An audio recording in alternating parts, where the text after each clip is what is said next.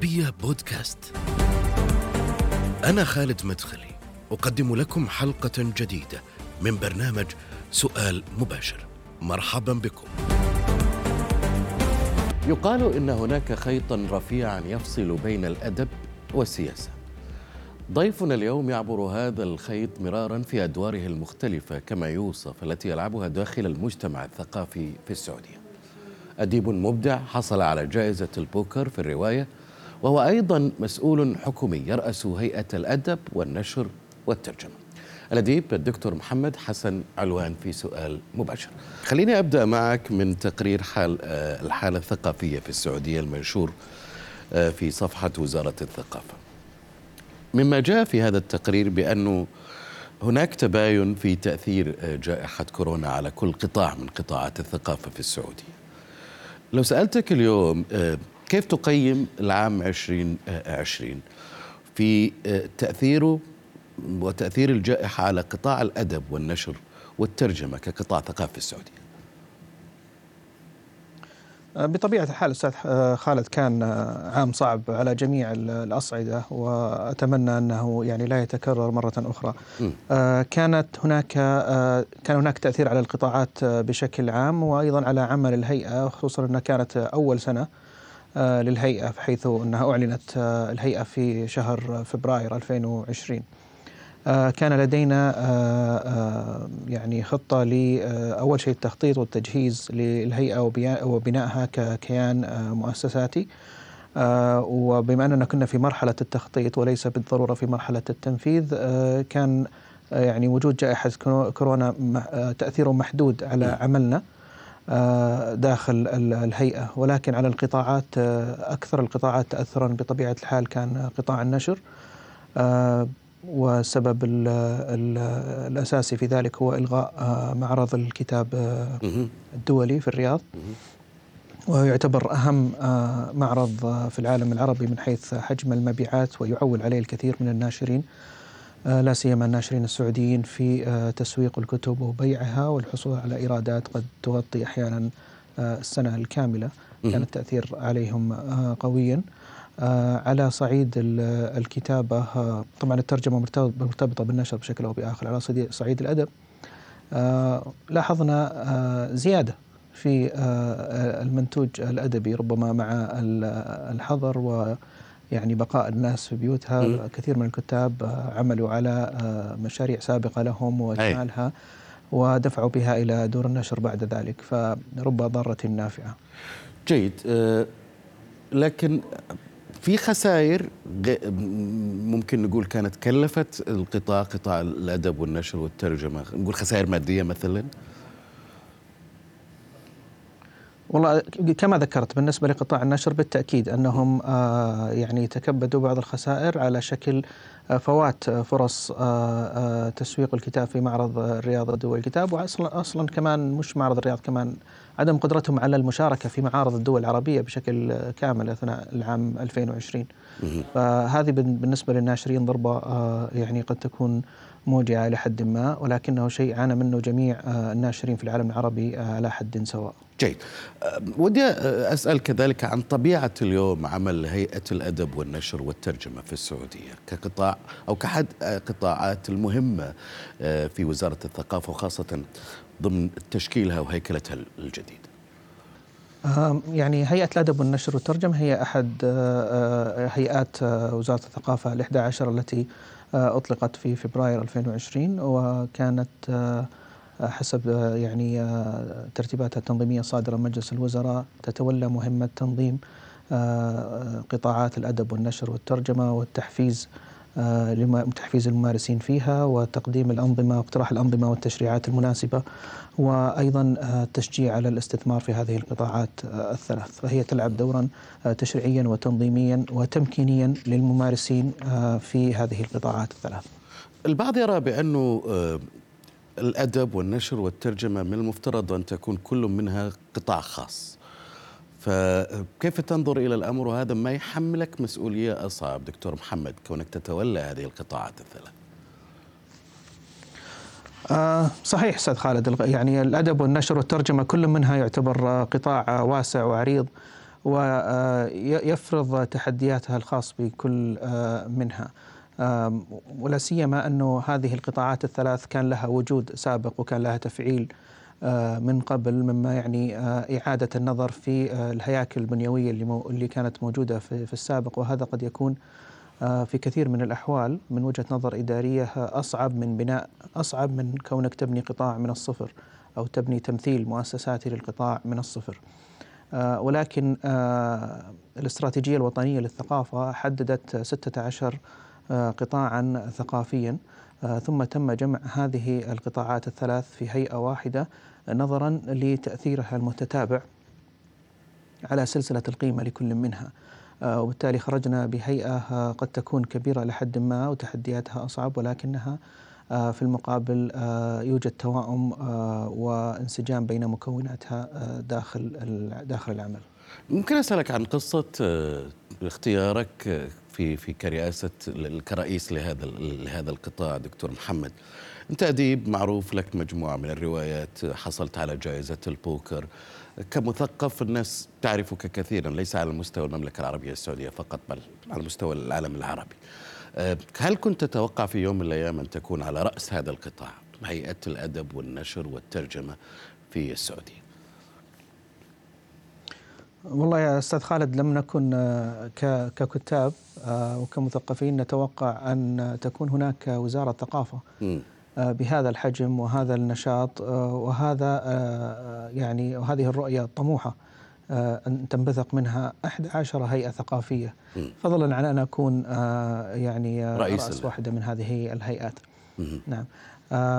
أنا في الحقيقة كتبت ونشرت وترجمت ترجمت لي بعض الأعمال خلال العشرين سنة الماضية. مما يجعلني أزعم بأني أستطيع أن أتفهم مواضع الألم إن صح التعبير لكل ما يتعرض له الأدباء والناشرين والمترجمين على حد سواء في المشهد الثقافي. ولكن أعتقد أن الأمر تقصد بالألم؟ من ذلك يتطلب إلى اللي يشعر به الكاتب آه طبعا. آه بطبيعة الحال كان هناك آه إشكالات كبرى في علاقة كل من هؤلاء الثلاثة ببعضهم البعض بعضها إشكالات تعاقدية أتكلم عن الكاتب والناشر والمترجم. إشكالات تعاقدية إشكالات في القدرة على التسويق. لدى الأديب كان هناك مشكلة عن مشكلة تكمن في غياب الدعم أثناء مرحلة الكتابة. ثم بعد مرحلة الكتابة وحضوره في في المحافل المحلية والإقليمية والدولية. الناشر السعودي أيضا كان عنده إشكالات يعني تتمحور حول عدم قدرته على المنافسة بشكل كامل اقليميا فضلا عن المنافسة عالميا لأسباب ومعوقات يعني قمنا بتحليلها ووضعنا لها مجموعة من البرامج والمشاريع التي تحاول إزالة هذه العوائق. وأيضا المترجم السعودي يعاني في مهنته من عدم تمكنه من ممارسة المهنة جيد. بشكل كامل والحصول أنا برجع لهذه النقطة دكتور محمد بس ودي يعني أستكمل الاجابه حول قصة توليك لرئاسة الهيئة. من اتصل بك؟ كيف كانت؟ يا ليت تروي القصة ما حدث؟ آه والله أنت يعني التقيت ب يعني سمو وزير الثقافة في اجتماع المثقفين في في رمضان من العام 2019 آه وكان يعني حوارا آه صريحا إلى حد كبير حول أوضاع القطاعات الثلاث. ووضع سمو الوزير ثقته فيني وهذه هذا كان في جدة في رمضان ها؟ يعني ممتن لها. في جدة في رمضان في أي كان في مجموعة من المثقفين السعوديين. صحيح. أي. كان في مجموعة من المثقفين التقى بهم سمو الوزير وتناول معهم طعام آه الإفطار آه ثم التقى التقى آه على حده وتم الاتفاق على الخطوط العريضة لتولي القطاع. وتم اختيارك في هذه اللحظة؟ حتى بس أنا أفهم يعني كيف كان يفكر سمو الأمير لما جاء لا لا مجموعة كان من المثقفين يعني. كان مثلا هو يلتقي بكل مثقف على حدة ثم يختار مثلا الشخص المناسب؟ لا لا لم يكن اختيارا عشوائيا. كان فيه نوع من التواصل من قبل وبطبيعة الحال أنا يعني أحمل شهادة الدكتوراه في الإدارة. صحيح. وأيضا الماجستير قبل ذلك كان في الإدارة والتسويق الدولي. فكنت يعني أزعم أني أحمل يعني مؤهلات إدارية غير خبرتي الأدبية. أتمنى أنها كانت هي السبب الذي أدى إلى اختيار سمو الوزير. وأنا أعتقد يعني بعد مضي هذا الوقت في درس أن القدرة على تحليل المشكلات الهيكلية في القطاعات الثلاث إداريا ويعني اقتراح أفضل الممارسات العالمية والتواصل الفعال مع أصحاب العلاقة قد يكون من أهم الأسباب التي نتمنى أنها تسهم في نجاح الهيئة. فضلا عن خبرتي السابقة كممارس ككاتب وسبقا نشرت له أعمال وترجمت له. خبرة إدارية وخبرة أيضا نتمنى أنه نحصل على أي تفضل. تتمنى ماذا تحصل على ماذا نتمنى يعني أنه نكون عند حسن ظن يعني سمو وزير الثقافة ومعالي نائب وزير الثقافة لا سيما مع الدعم الكبير الذي نلقاه منهما ومما لا يج... ما لا يضع أمامنا أي سبب أو حجة للتأخر في تحقيق طموحات المناطة بالهيئة. إذا شهادة إدارية تمنحك خبرة إدارية ربما وخبرة على مستوى الممارسة كونك أديب مثقف تجعلك تتفهم احتياجات الكتاب والأدباء. ولك الآن كيف تقيم علاقة الهيئة بالأدباء والمثقفين في السعودية آه، هذه الخبرة الإدارية وكذلك خبرة الممارسة عند محمد حسن علوان كيف سيستخدمها للتعامل مع أو معالجة مشكلات هؤلاء الأدباء المثقفين؟ آه، العلاقة بين الهيئة وبالمثقفين علاقة بسيطة جدا هي علاقة تبادلية هيئتهم ومنهم وإليهم. هذا هو آه، الشعار الأساسي لعملي داخل الهيئة. وبالتالي آه، يعني آه، عطفا على ذلك عملنا منذ البداية على آه، تكوين ورش عمل ومجموعات وعينات من الممارسين في هذه القطاعات الثلاث. واجتمعنا معهم وطلبنا منهم الإجابة على استبيانات يعني عميقة ومفصلة. وأقمنا العديد من ورش العمل معهم من أجل الوصول بشكل دقيق جدا إلى تطلعاتهم وما ما يريدونه من هيئة الأدب والنشر والترجمة. وبناء على هذه المدخلات استطعنا بناء الخطة الاستراتيجية للهيئة. واستمرينا في اللقاء مع هؤلاء المثقفين بشكل يعني مستمر حرصا على أن لا يعني لا نفقد بوصلتنا أو وصل اتجاهنا في الاستجابة لأحلامهم وطموحاتهم. جيد. الإشكالات التعاقدية والتسويقية اللي ذكرتها في بداية حديثك الآن وش الحلول اللي تضعها الهيئة للتعامل مع هذه النقطة تحديدا؟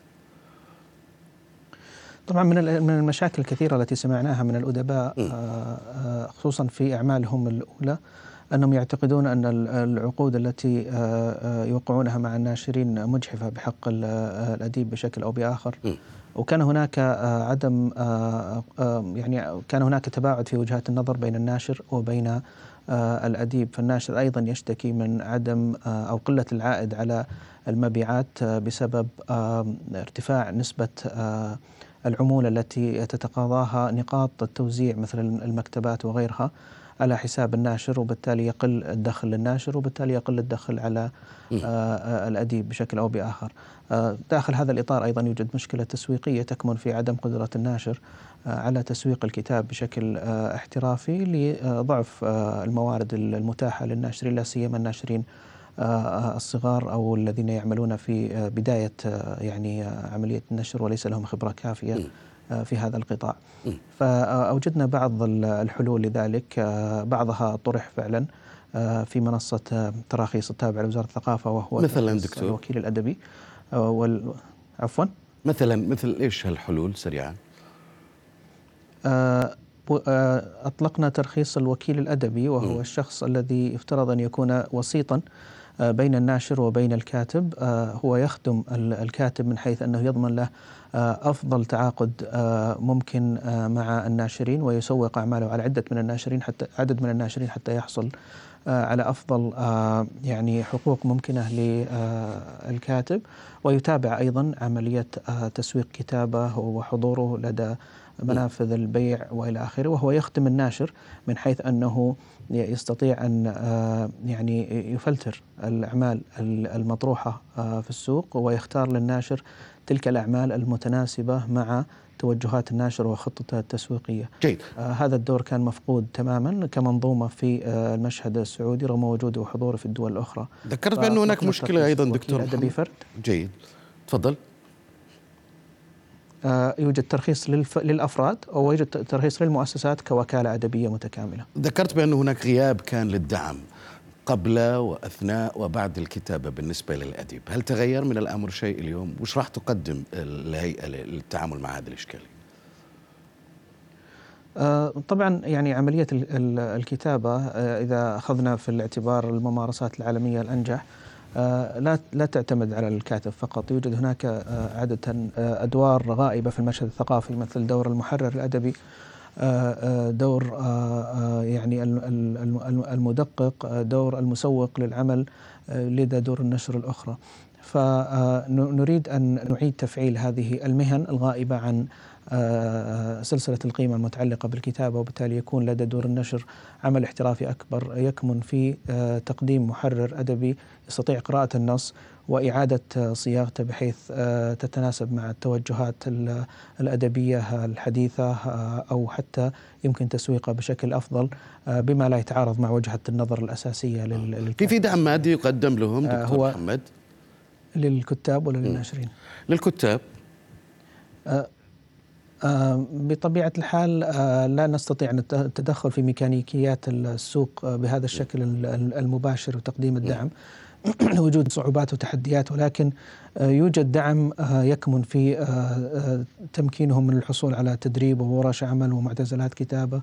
آه، بالإضافة إلى كوننا يعني آه، نعتزم آه، بإذن الله إطلاق آه، يعني آم، أكاديمية للكتابة الإبداعية آه، بالتعاون مع سواء بالتعاون مع وزارة التعليم العالي أو بكونها دورات خارج نطاق ال- الأكاديمي كل هذه ال- الخدمات آه، أو الفرص راح تقدم للكتاب السعوديين آه، بشكل آه،. مستمر خلال آه، السنوات القادمة بإذن الله آه، بحيث آه، يعني نعمل على تجويد المنتج الأدبي وتشجيع أكبر عدد من الكتاب السعوديين على آه، زيادة إنتاجهم الأدبي تعلم دكتور محمد بأنه كذلك من ضمن أهم الإشكاليات أنه ال- الكاتب أو الأديب عندما يعني يكون له جهد أدبي واضح ويحصل على جائزة مثل جائزة البوكر هناك من يشتكي بأنه لا يحصل على التكريم.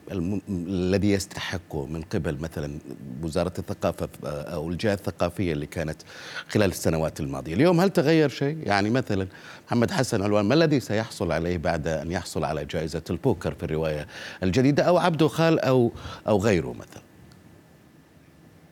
ويعني لندى محمد حسن ألوان خارج المعادلة الآن آه، ولكن آه، سأقول أننا أن آه، يوجد لدينا أيضا استشعار لغياب آه، آه، دورنا كمؤسسات في دعم آه، الأديب السعودي في الحضور للمنصات العالمية والمحافل الدولية.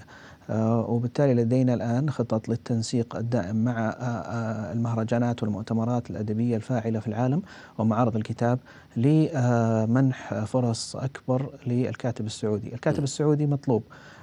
ويستدعى للكثير من المحافل. ولكن أحيانا بسبب أنه هذه المحافل الثقافية والدولية تكون ميزانيتها محدودة آه، يتم آه، عدم دعوة السعوديين لأسباب لوجستية بحتة أحيانا عدم توفر آه، يعني ميزانية لتذاكر السفر والإقامة وغيرها. آه، ولكن آه، الكاتب السعودي مؤهل للحضور في هذه أنا أقصد ما في مثلا تفكير بأن يكون هناك جائزة ما من وزارة الثقافة من الجهاز الثقافي للكاتب الحاصل على مثل هذه الجوائز آه، حاليا يوجد لدينا منظومة من الجوائز الثقافية آه، يعني آه، في وزارة الثقافة ولكن ليست مشترطة بالحصول على جوائز آه، أخرى إلا فيما يتعلق بشخصية العام الثقافية التي قد يكون آه، حصول الكاتب على جوائز آه، جزء مما يزيد آه، فرصه في الفوز في هذه آه، هذا الفرع من الجائزة تحديدا. آه، ولكن آه، ما آه، يعني الهدف من الجوائز هو إيصال عمل هذا الكاتب إلى أكبر شريحة ممكنة من القراء وتشجيعه على المزيد من البذل والعطاء. وهذه نحن نسعى إلى دعم هذا هذين الهدفين ليكون أكثر حضورا في في حياة الكاتب السعودي وبالتالي سوف نعمل مع الكتاب البارزين من أجل مساعدتهم على استغلال فوزهم بأفضل طريقة ممكنة ووصولهم إلى أعلى يعني عدد من القراء يستطيعون الوصول إليه دعما لمسيرتهم في الكتابة. إلى أين وصل العمل في ما يخص دار النشر التابعه للوزارة؟ خلينا نتكلم عن جانب النشر الآن دكتور محمد. آه، ما يزال العمل قائما على دار النشر. آه، بطبيعة الحال آه، يعني جميع البرامج الأخرى التي وضعناها لدعم صناعة النشر في السعودية قائمة ومستمرة ولم ولغير يعني معطلة بسبب يعني أو في انتظار يعني إطلاق دار النشر السعودية. عندما تطلق دار النشر سيكون لها نطاق عمل محدد.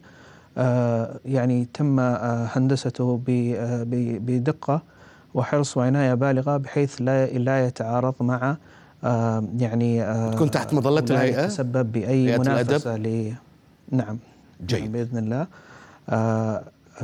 ولكن لن يكون منافسا لصناعة النشر والقطاع الخاص. لدينا أولوية بأن ندعم القطاعين الخاص والقطاع غير الربحي للمشاركة في صناعة يعني مستقبلنا الثقافي وبالتالي من غير الممكن أن نطلق آه، شركة حكومية أو جهاز حكومي يقوم بمنافسة آه، الناشرين آه، في هذا السوق الترجمة؟ يحتاج إلى الكثير من الدعم. الترجمة هل ستكون ترجمة لأعمال عالمية للعربية بالتالي هل هي استدعاء لأفكار وتجارب للآخرين؟ كيف بيكون عمل هيئة الترجمة؟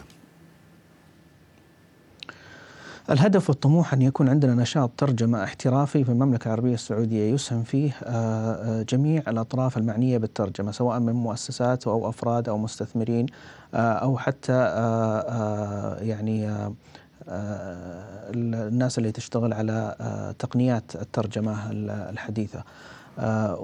ومن أجل تفعيل هذا الدور سنقوم بتشجيع الترجمة من اللغة العربية وإليها بحيث تلعب السعودية دورا رائدا في خدمة اللغة العربية عن طريق ترجمة آه، أفضل الأعمال من آه، مختلف اللغات إلى آه، اللغة العربية وترجمة أفضل الأعمال السعودية إلى لغات مختلفة من أجل إيصال الكاتب السعودي إلى أكبر شريحة ممكنة من القراء.